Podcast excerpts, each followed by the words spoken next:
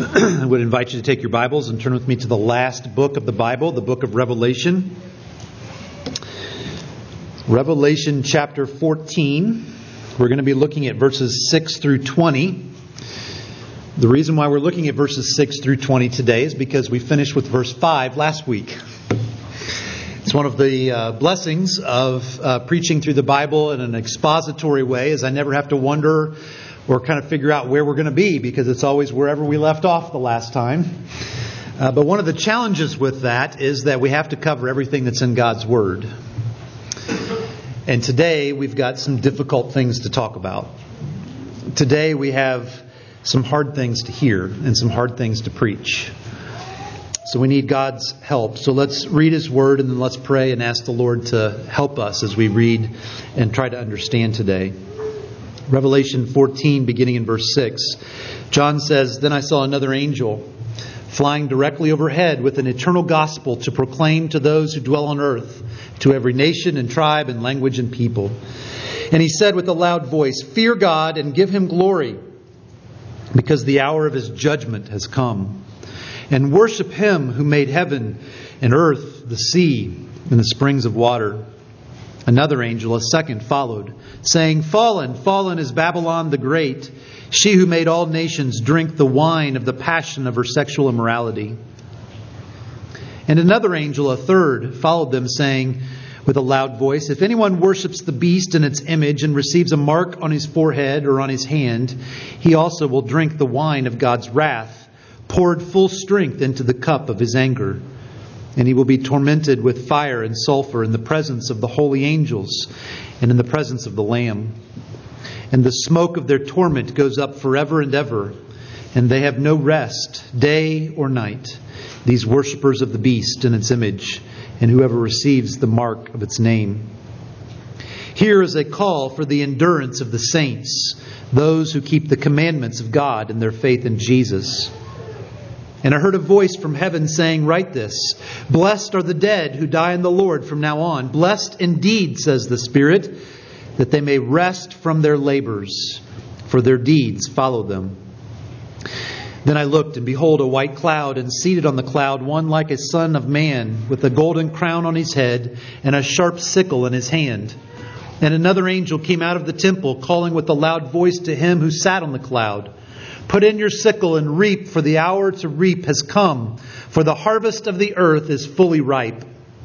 So he who sat on the cloud swung his sickle across the earth, and the earth was reaped. Then another angel came out of the temple in heaven, and he too had a sharp sickle. And another angel came from the altar, the angel who has authority over the fire.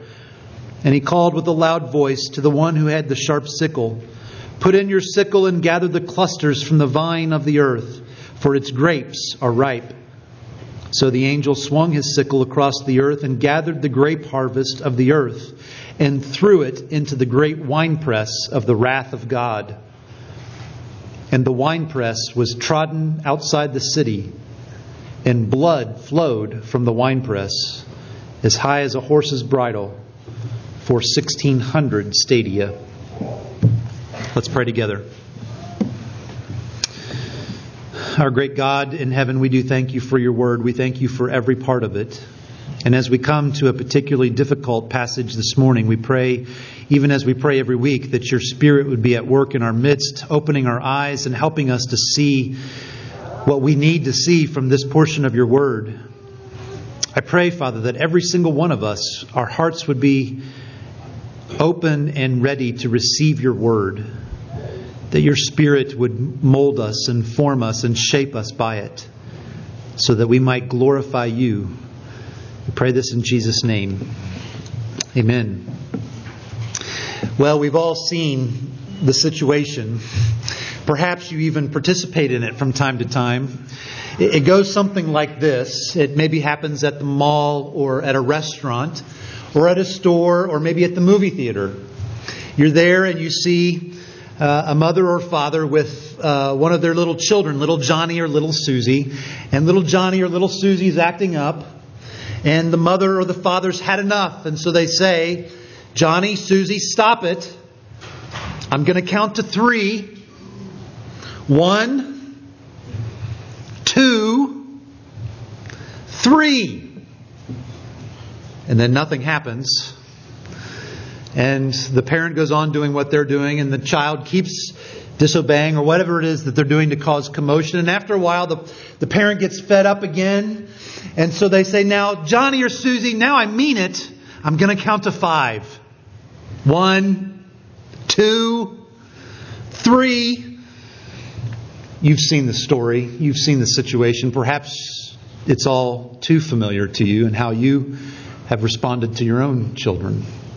Uh, what's going on in those moments? The, the parent is warning the child. I'm warning you, stop doing what you're doing, live the way you're supposed to live, and if you don't, judgment is coming. Some kind of consequence will come as a result of you not listening and obeying. Now, maybe that's how some people choose to run their households, either intentionally or not, by giving the warnings and not following up with the judgments.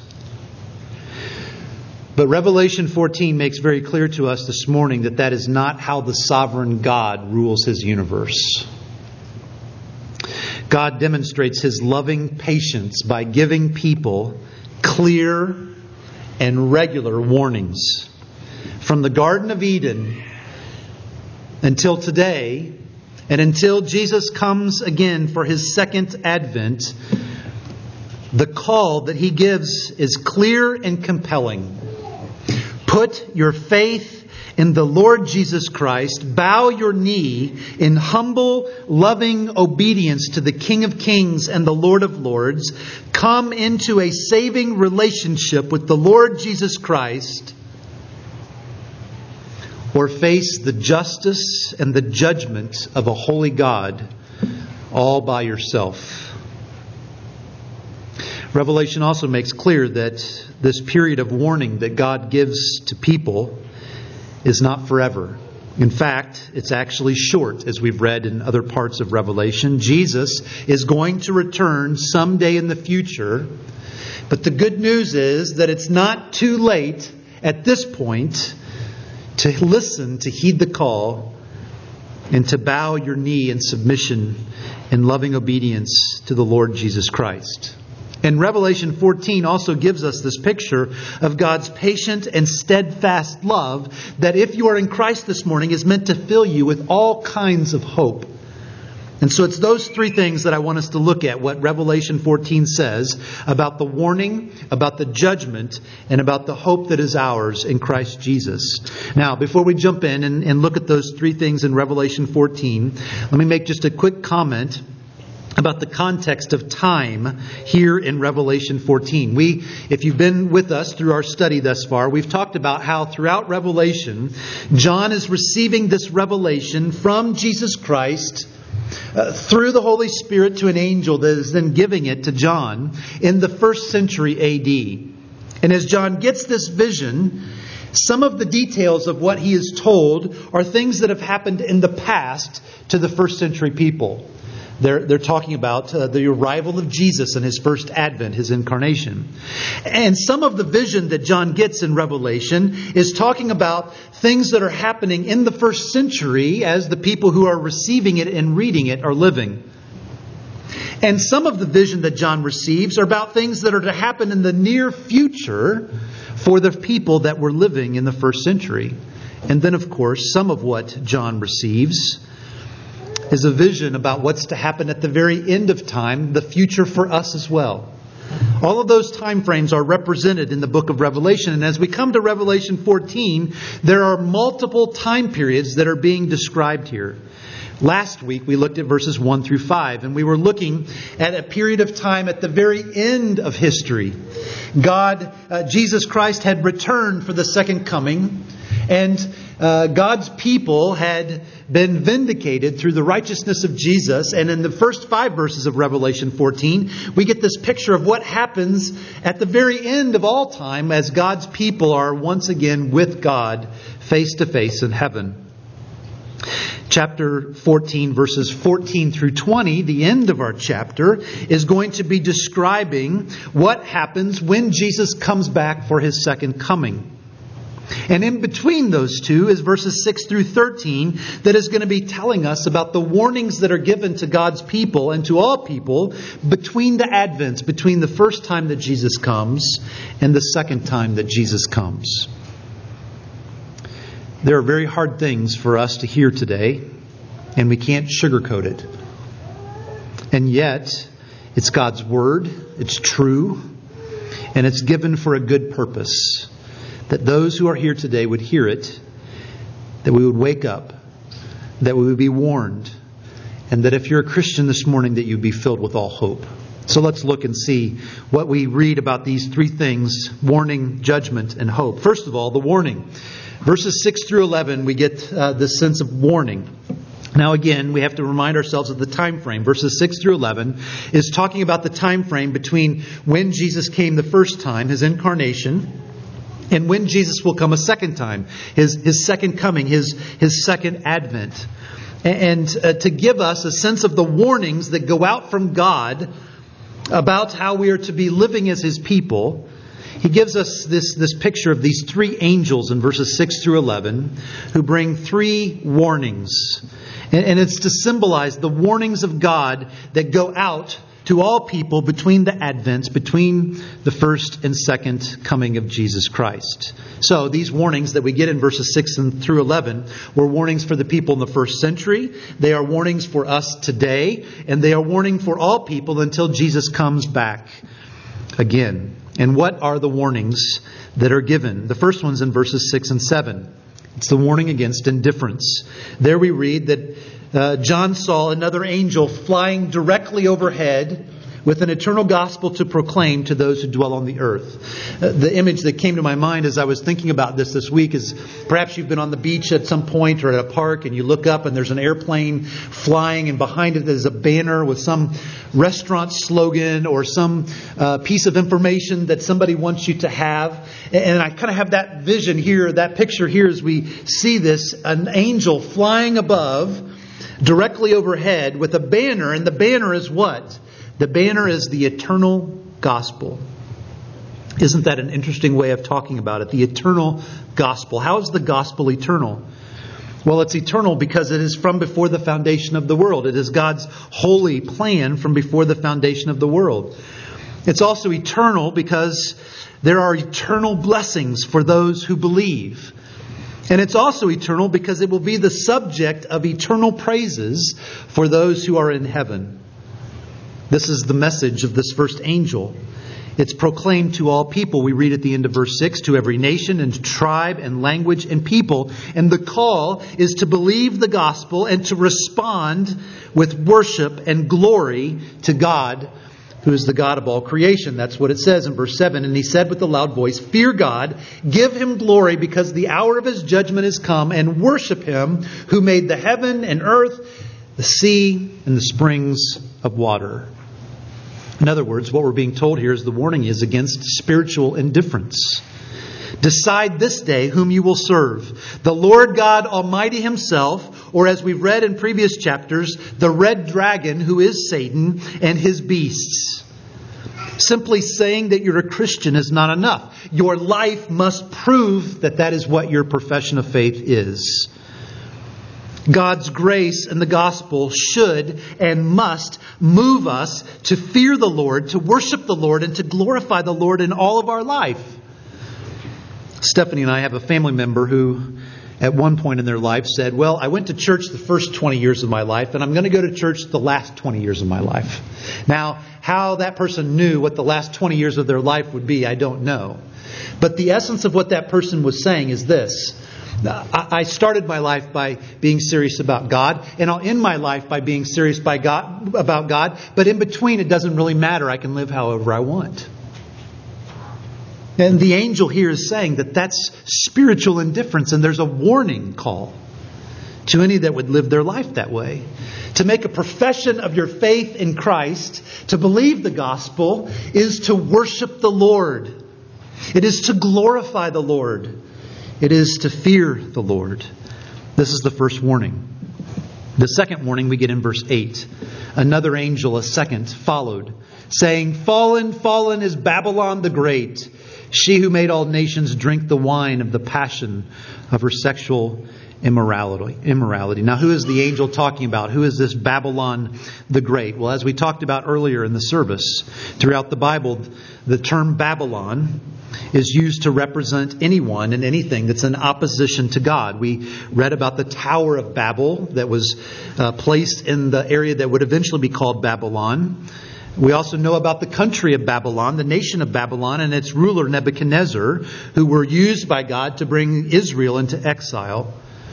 Babylon is a term in Revelation. It's a term in the rest of Scripture that could refer to any kingdom or world system that opposes God and his people. In the first century, in John's day, it was the Roman Empire. And it's characterized by setting oneself up as king and Lord and glorifying himself rather than making the name of the Lord great. And particularly here in verse 8, Babylon is characterized by self indulgence, sensuality, and sexual immorality. Here's the warning of the second angel don't be seduced by the sensual, sexual power of those who oppose God.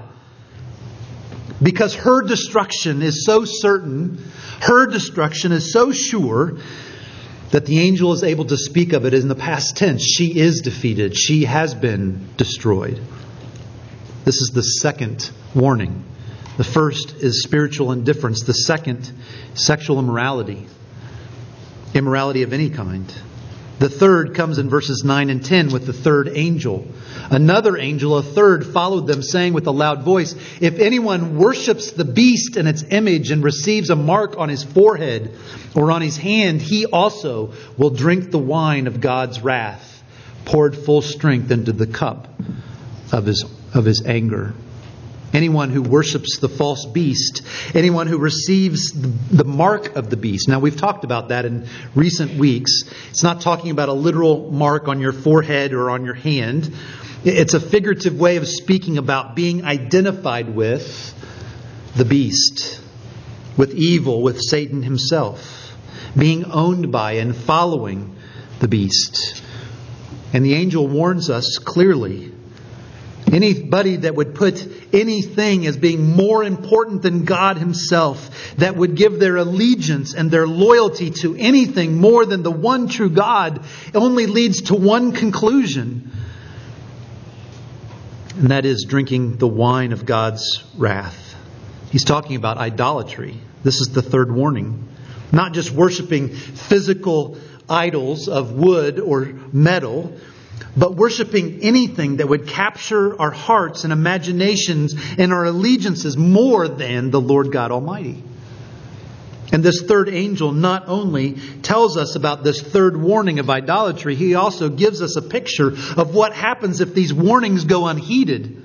We see that in verses 10 and 11. We get a description of what happens if we don't listen to the warnings.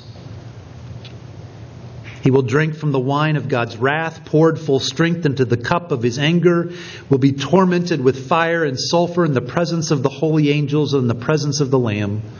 The smoke of their torment goes up forever and ever, and they have no rest, day or night. These worshippers of the beast and its image, and whoever receives the mark of its name.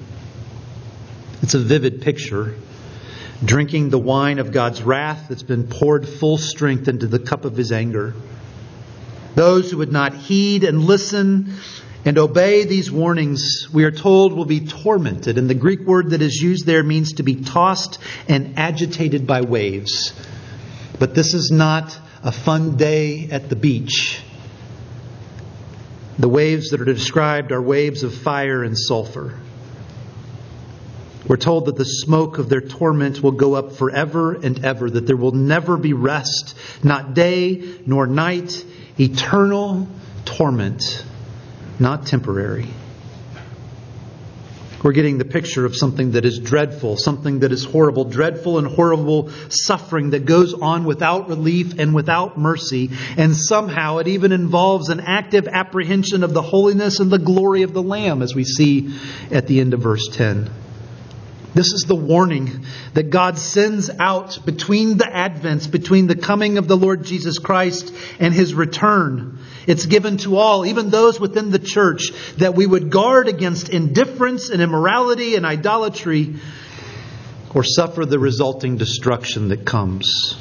And if that warning isn't enough to get our attention this morning, if that warning isn't enough to grab you and to make you pay attention, to cause you to put your faith and your hope in the Lord Jesus Christ, then we're also given the judgment that comes as a result. That comes in verses 14 through 20. Now the time, sh- time shift, the time frame is shifting in verses 14 and 20. Now we're reading about not the warnings that come uh, before Jesus returns, but now we're reading about the judgment that comes when Jesus returns. That's what we read about in verse 14, the arrival of Jesus himself. And what are the judgments that we read about? There's some disagreement here. It definitely seems like there are two different things that are being described. The first one's in 14 through 16, and the second is in verses 17 through 20. And some believe that this is two descriptions of uh, the same judgment for the same group of people. Others believe that this, these two are descriptions of judgment that's happening to two different people. I'm going to suggest to you that it's the latter. Hopefully, I'll show you that from the text. The easier one to see is in verses 17 through 20. There we read some really difficult things to read and to hear. We get a gruesome and a graphic picture. Drawing from Isaiah chapter 63, John gives us a picture of God's judgment against the wicked and he uses this, this picture, this metaphor of grapes being pressed into a wine press. Now, this is not some kind of a literal explanation of what's going to happen when Jesus returns to those who are not Christians, as if there's some kind of cosmic wine press that they'll be put into, and God's feet being stepping down on them. That's, that's not a literal thing that's happening. John is, is using something that was a very ancient and regular practice for the people that would have been reading this of making wine grapes would be gathered by the cluster and they would be put into a vat.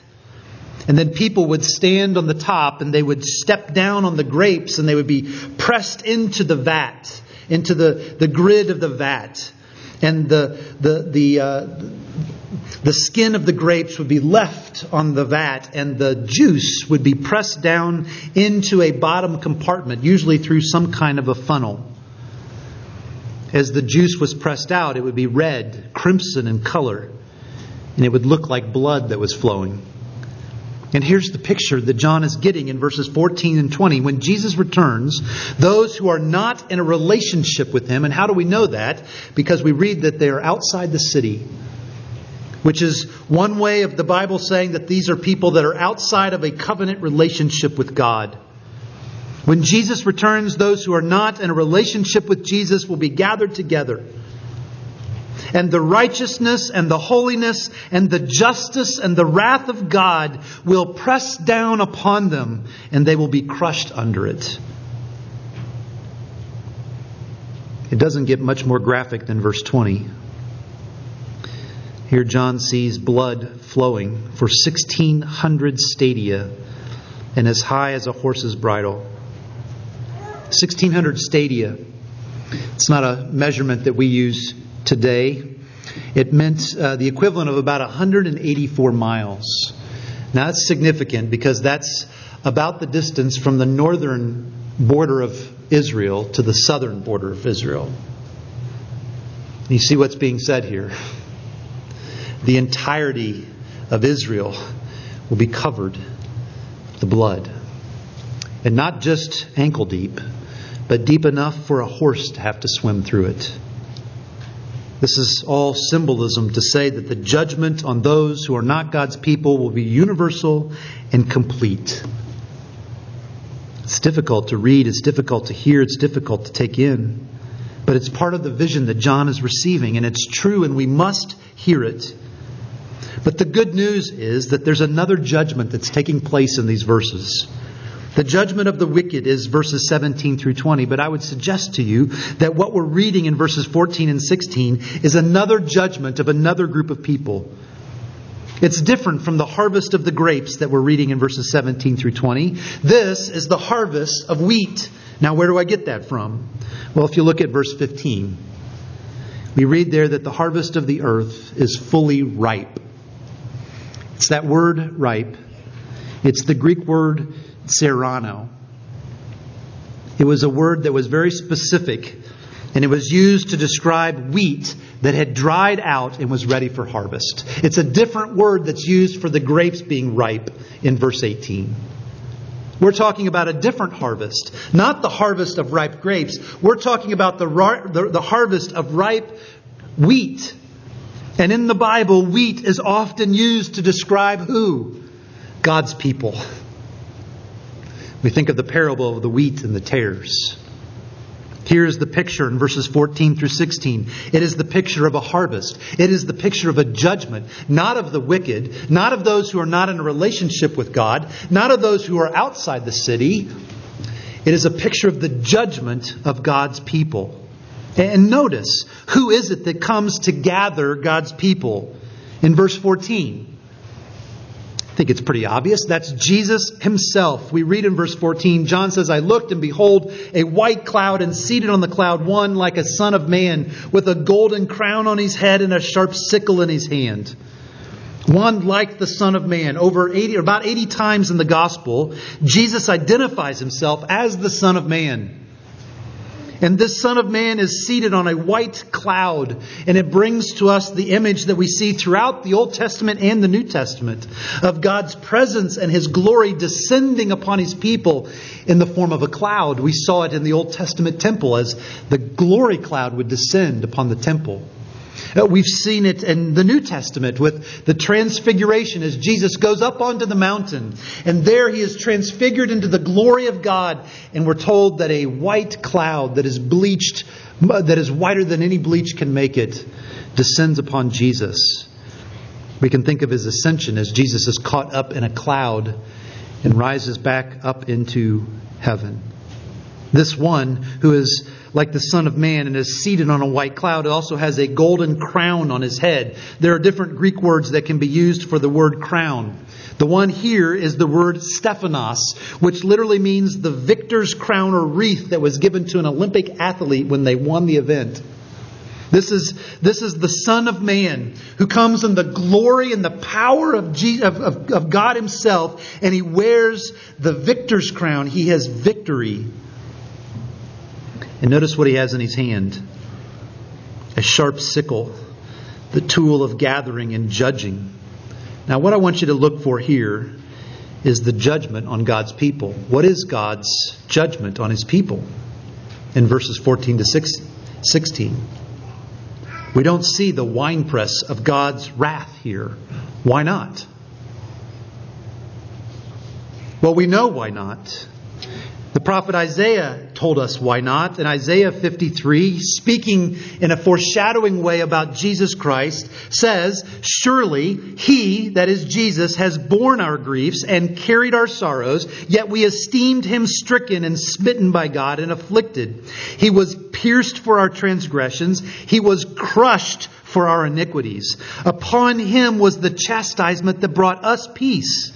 With his wounds we are healed. All we like sheep have gone astray, and we have turned every one to his own way, and the Lord has laid on him the iniquity of us all. We also know from Matthew chapter 26 as Jesus was out in the Garden of Gethsemane praying. Right before he was to go to the cross, he prays to his Father and he says, My Father, if it be possible, let this cup pass from me. Nevertheless, not as I will, but as you will. What is the cup that he's talking about? It is the cup of the wrath of God that is poured out. It is the cup that is being referred to here in Revelation 14, verses 17 through 20, that unbelievers are pressed against. On the cross, Jesus took the cup of God's wrath and he drank it dry. He was pressed, he was crushed on the winepress of God's wrath and justice for us. He was taken outside the city and his blood flowed. And so much of his blood flowed and was shed that it covers every single one of his people. Because Jesus was crushed in the winepress of God's judgment and wrath, we aren't. There is judgment here for God's people. There is a declaration. There is a verdict that has been given, and the verdict is not guilty, righteous, accepted, and dearly loved. And if you're in Christ this morning, then that leads you to have an incredible hope. For God's grace is real. Did you pick up what God's people are called back in verse 12? Here is a call for the endurance of the saints. It's a term that, that means called out ones, ones who are set apart, ones who are holy. It's the language of status. Christians are sinners. And yet, because Jesus Christ took the cup of the wrath of God and drank it for us, we are declared, we are judged innocent. We are judged forgiven. We are judged holy. We are given the status of saints. You are declared righteous and justified. And if you are in Christ this morning, this is who you are. It doesn't depend on how you feel. It doesn't depend on how your week has gone. It is true of you. You are a saint because of Jesus Christ. And isn't that what they say at the end of verse 12? They are saints because they have their faith in Jesus. We believe and we trust in Jesus, not in, our, in ourselves. We keep the eyes of our faith on Him. We get what Jesus earned by being connected and united to Jesus by faith. Our hope and our trust is not in ourselves, it's not in our record of good works, but it's in Jesus and His life of perfect love and obedience to His Father. And that it's credited to us simply by having faith in the Son of Man, Jesus Christ. This is, this is God's grace and it is real. You are a saint. You have been given the status of saint because of Jesus Christ. There's great hope here, not only because of who we are in Christ, but also because the end result of what we receive is so much more than anything we would ever have to be called to go through in this world. We see that in verse 13. I heard a voice from heaven saying, Write this Blessed are the dead who die in the Lord from now on. Blessed indeed, says the Spirit, that they may rest from their labors, for their deeds follow them. Christians should be filled with an incredible hope because no matter what we have to go through in this life, the end result is worth it. When we die as Christians, when we die in the Lord, there is blessing and rest, verse 13 says. This is in direct contrast to what happens when unbelievers die. For them, there is no blessing. For them, there is no rest ever. But for those who are in Christ, we rest from our labors. That word labors is a Greek word that means wearisome, uneasy, difficult, and painful striving. What is it that we strive for in this life? We strive and lean against our sin. We work and we toil to make use of the means of grace. We have relational difficulties and strain and disappointments. We carry the wearying burdens of life in this world disease and sadness, loneliness, isolation, war, death. But the good news, that which would fill us with hope today, is that for those who persevere to the end in their faith in Christ, the end result is rest from those things, rest from our wearying, rest and blessing. And notice too at the end of verse 13, we also have incredible hope because we know that our good deeds will bear fruit and bring God glory. That's what we read at the end of verse 13. Their deeds will follow them into heaven. Isn't that an interesting thing for us to be encouraged about? We are saved by grace. We're saved apart from good works. But God still commands us to do good works, which He prepares for us to do. And one of the beautiful things about heaven is that the good works that God gives us to do and enables us to do will follow us there. Notice they don't go before us. They don't open the door of heaven for us. Christ alone does that. But they follow us. The good works that we do in faith in the Lord Jesus Christ, the good works that we do in gratitude for God's grace to us in Christ by the power of the Holy Spirit have eternal significance. One last thing I want you to see from verse 12, and that is that our endurance is needed. All of this, all of this in Revelation 14, the warnings and the picture of the judgment that comes at the second coming, the hope that Christians have in Christ, all of that is meant to make us endure, to give us the strength to persevere. That's what he says in verse 12. Here's a call for the endurance of the saints. Endurance means patient perseverance, particularly in the face of suffering and trials. That is, as God's people, we should anticipate and expect difficult life circumstances and trials and suffering and perhaps even persecution. And as we think about that and we think about the wonders of God's grace and mercy to us in making us His saints and the wonder of what the blessing and the rest that we'll, we will get to experience at the end of this world, then we should patiently and perseveringly endure through whatever it is we're called to endure in this world. Because our hope is in God's grace and the end result is worth it. It would be wrong for me not to say one final word to those who might be here this morning who are not Christians, who are not in a saving relationship with Jesus Christ. You need to hear this morning God's patient and loving warning today. It's not too late. Acknowledge your need for Jesus Christ. Put your faith in Him. Repent of your sins and turn to Him. It is not too late. But the message of Revelation 14 is clear. The time is short. There are no guarantees for how long you will live on this earth or for when Jesus will come back. We got kind of a graphic demonstration of that, a startling demonstration of that a week ago, did we not? Last Sunday morning at 9:06 a.m., a helicopter took off in the city of Los Angeles with the basketball superstar Kobe Bryant, his daughter and seven other passengers. At 9:46, the helicopter slammed into a hillside just north of Los Angeles and all 9 people died instantly.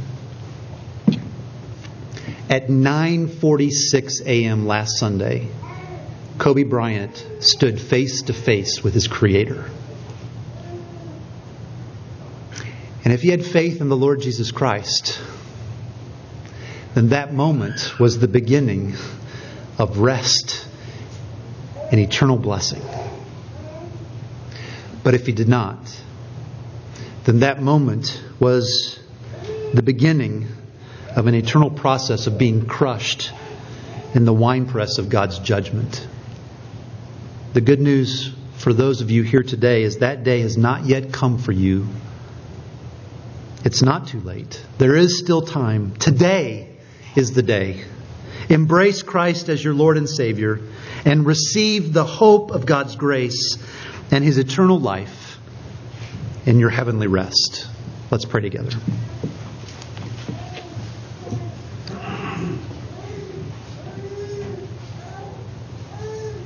Father, hard things from your word today, hard things for us to read, hard things for us to hear, hard things to be preached. So I pray, Lord, that you would open our hearts. Help us not to be turned away. Help us not to be turned away by your, from your grace or your love for us. But instead, Father, remind us of this wonderful hope that is ours in Christ. And as a result, may we once again find the joy that is only to be found in you. And even as we come to this table, Father, we pray for strength that as we go out and as we seek to live as your people, that you would enable us to do it for your glory's sake alone. We pray it in Jesus' name. Amen. Shortly after those events took place, we read that they sang a hymn together and then they went out to the Mount of Olives. And that's where Jesus went to pray to his Father. And we read just a few verses later, going a little farther away, he fell on his face and prayed, saying, My Father, if it be possible, let this cup pass from me. Nevertheless, not as I will, but as you will. we come to this table and we have this vivid depiction of the Lord Jesus Christ taking the cup of God's wrath and drinking it dry for us. And because he did that, for all who have faith in him, we get to drink from the cup of eternal life. His blood that is poured out for us. That's the good news of the gospel this morning. It's what we celebrate, it's what we remember, it's what we put our faith in anew as we come to this table. And so if you're here this morning and you are a believer in the Lord Jesus Christ, you've publicly professed your faith at Trinity or another church that believes that the Bible is God's Word and that uh, the gospel is by grace alone and Christ alone, then eat and drink knowing that because Jesus has taken the wrath of God full for you, you get his life, eternal life. But if you're here this morning and you're not a believer in the Lord Jesus Christ, then we would ask you to allow the elements to pass you by. Paul says that if we eat and drink in an unworthy manner, coming as not a believer in Christ, not having made a public profession of Christ, then we eat and drink judgment on ourselves. So if that's not you this morning, then allow the elements to pass you by. But if you're here this morning in Christ, publicly profess your faith and eat and drink and be reminded of this wonderful gospel of grace and the hope of eternal life that is ours. Let's pause for just a moment and thank Him for giving us this means of grace. Father, we do thank you for the Lord's Supper, this table, this means of grace by which you remind us of the wonder of how the Lord Jesus Christ took all of your wrath and justice that we deserve to bear on our own, and he put it upon himself, taking it all in, paying for it with his life of perfect love and obedience, so that we could be called your saints. I pray that you would overwhelm us with your grace this morning, overwhelm us with a sense of how much you love us. And as we eat and drink and we remember, we also pray for your Holy Spirit to strengthen us, that as we go out, we would have great joy in living for you this week ahead. We pray this in Jesus' name. Amen.